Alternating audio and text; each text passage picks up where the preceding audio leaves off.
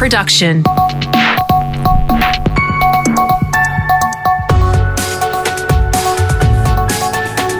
Australia Today's Morning Agenda with Natasha Belling.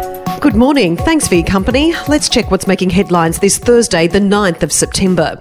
Restrictions are set to ease for most of regional Victoria from midnight tonight. The stay at home orders will be lifted for many residents, with guest limits for weddings, funerals, and hospitality venues to be increased.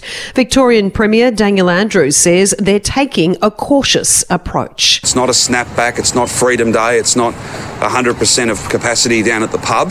It can't be. If it is, then we will simply see numbers spread and then we'll have to close large parts of regional Victoria down again and perhaps even all of regional Victoria. We don't want that.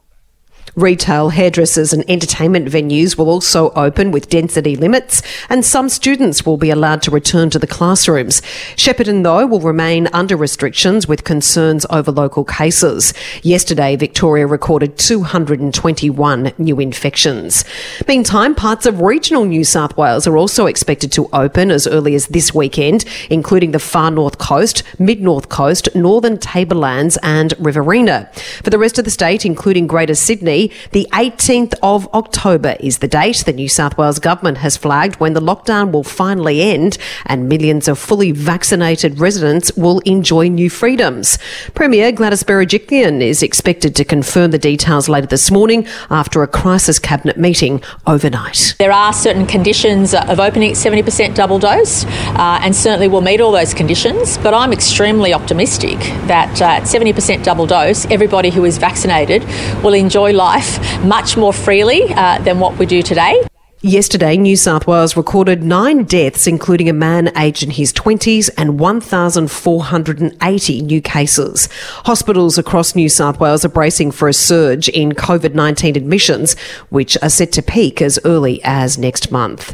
Meantime, the ACT has reported 20 new cases of COVID. Seven have been in the community while infectious, and 11 remain a mystery. There are now 10 people in hospital with COVID in the ACT, with two in intensive care care. A new report into how COVID affects children has found most diagnosed with the virus were asymptomatic and only experienced mild symptoms. The National Centre for Immunisation Research and Surveillance report found transmission between children is very low and they're more at risk from adults and unvaccinated staff at school and childcare centres. Here's Professor Kristine Macartney from Westmead Children's Hospital in Sydney. We're very lucky to know, and it's consistent with data over the course of the pandemic, that COVID 19 remains generally mild in children. Only around 2% will require hospitalisation. And the federal government has slammed reports it failed to negotiate a vaccine deal with Pfizer in June last year. That's despite emails obtained by Labor showing the company reached out for a meeting with Federal Health Minister Greg Hunt to talk about securing Pfizer vaccines, which allegedly never eventuated. Minister Hunt says the government has been working with Pfizer and other vaccine companies since early on in the pandemic. Now let's check what's happening in your state with our reporters on the ground to New South Wales. And one of Australia's most notorious criminals, Arthur Stanley Neddy Smith, has died in a Sydney jail overnight. Our reporter Kim Bradish has more from Sydney. Yes, Tash gangland figure Neddy Smith has died in Long Bay Jail, aged 76. The convicted murderer, rapist, armed robber, and big time heroin dealer benefited from police corruption. A retired New South Wales Police Commissioner says in Smith's heyday, he was number one, turning over millions and millions of dollars in drug money. Smith spent the last 20 years behind bars, serving two life sentences for two murders. He was diagnosed with Parkinson's in the 80s and had dementia, but before all that, he grew up in boys' homes known for their brutality and was first arrested at age 11. It's understood he died of natural causes last night in jail. A number of books and the acclaimed television drama series Blue Murder are based on Smith and other people he associated with.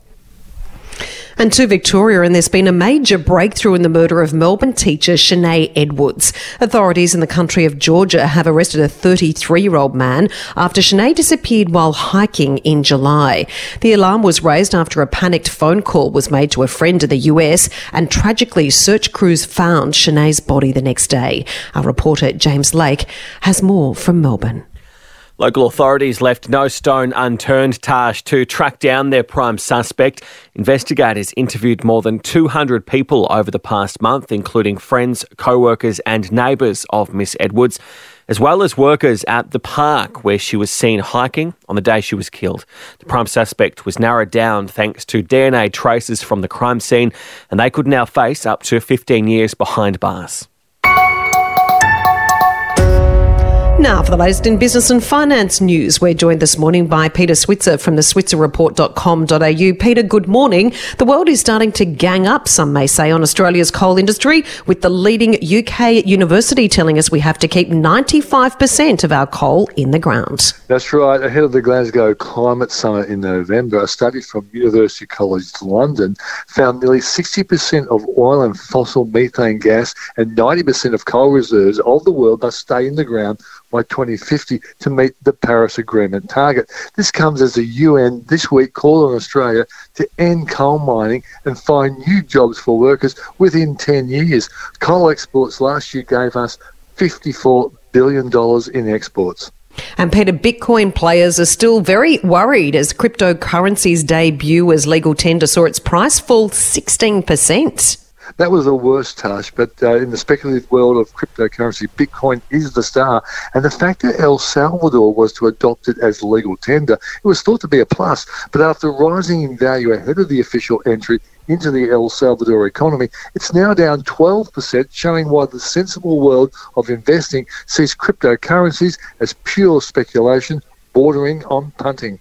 And our fifth biggest bank, Peter Macquarie Group, has given the market an update and its share price soared 6.7% in a day, even as the overall stock market fell.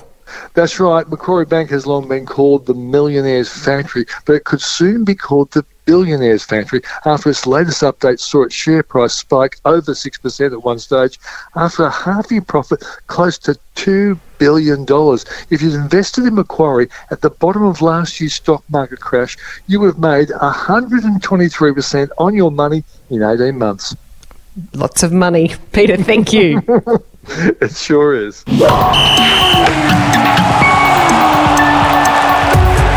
Time for sport now with Brett Thomas and Brett Suncorp Stadium is preparing for the NRL Grand Final with Brisbane officially awarded the hosting rights this year. Yes, uh, good morning, Tash. Last year they saved the AFL season. This year it's the NRL season for the first time in the NRL's 114th uh, year history, or the 114th season, I should say. We'll have a grand final outside of Sydney at Suncorp Stadium, as you mentioned. It's tipped to pump around 19 million into the Queensland economy, while almost 5 million has been spent on securing the final series. And this has been given a big thumbs up from Queensland legend Gordy Tallis. I think Queensland deserve it better, uh, more than any other state. I thought the AFL made a mistake not taking their game to a heartland last year. You know, I mean, you've got to reward the people that have turned up for hundreds of years, you know, to support your game. And the regions are being looked after as well. Of course, this weekend we've got finals uh, on the Sunshine Coast, Townsville, and also Rockhampton. In week two, Mackay will host both semi finals. Bunny star Dane Gagai is from the Sugar City and says it's been a long time since he's been home. It's been a couple of years now since I've been able to see my family through COVID and stuff, so it would have been a good opportunity to just wave at them rather rather than FaceTiming them. And in some other Queensland news, Billy Slater is now considered the hot favourite to replace Paul Green as Maroon's coach for next year's Origin Series.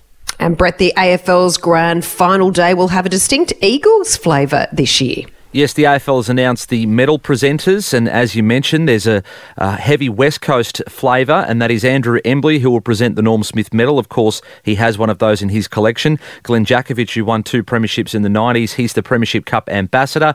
John Worsfold, who played and coached in flags for the Eagles, will hand over the Jock McHale medal to the winning coach, and Woosha has revealed who he's tipping. Port Adelaide are, you know, probably the most prepared out of all those teams, other than Geelong. You know, Geelong have got just huge experience, but Port have been knocking on the door, and I felt they were the ones that are sort of ripe, ready to step up with maturity and talent. Teams will be named tonight. Mitch Georgiades will he come back into Port side, and of course the Western Bulldogs. All the attention on Marcus Bontempelli and that knee. We'll see if he gets up this weekend. And love this story, Brett. A British teenager has stormed into the US Open semi finals. Yes, Emma Raducanu is a name we'll be hearing a lot of. I think she's just 18 years of age, making her first appearance at the tournament, just her second Grand Slam appearance overall, and she's into the semi-finals with a dominant straight sets win over the 11 seed Belinda Bencic uh, this morning. She's ranked 150th in the world. She's only the third woman ranked outside the top 100 to reach a US Open semi-final. She came through three qualifying matches to reach the main draw as well. It is now yet to drop a set in those eight matches at Flushing Meadows, so it's a phenomenal phenomenal story, and there's a real teenage flavour uh, in New York uh, at the moment because Leylah Fernandez from Canada, she only turned 19 on Monday, and uh, she won in three sets. A little bit tougher for her against Elena Svitolina. She'll play Aryna Sabalenka in the semi-final, so we could have two teenagers facing off in the final of the US Open, Tash. How good would that be? Brett, thanks so much. Thanks, Tash. And a $50,000 lottery pool is up for grabs for health and aged care workers and paramedics across New South Wales and Queensland. The Health Services Union is behind the move, and all members have to do is to prove they've been vaccinated or are booked in. Secretary Gerard Hayes says it's another great reason to get vaccinated. Vaccination is the only way forward. There are certainly people who are hesitant, and there are some people who uh, just don't support vaccination. But the vast majority of people understand this is the way forward. So the quicker we can get this done, quicker make people safe, quicker we get back to normal. Absolutely. And that's all you need to know to start your day with Australia Today's morning agenda in your podcast feed from 6:30 a.m. every weekday morning. You can also catch the latest episode in a whole new world of audio by downloading the new LiSTNR app for free. I'm Natasha Belling. Thanks so much for your company. Have a great day. Stay safe, and we look forward to seeing you tomorrow.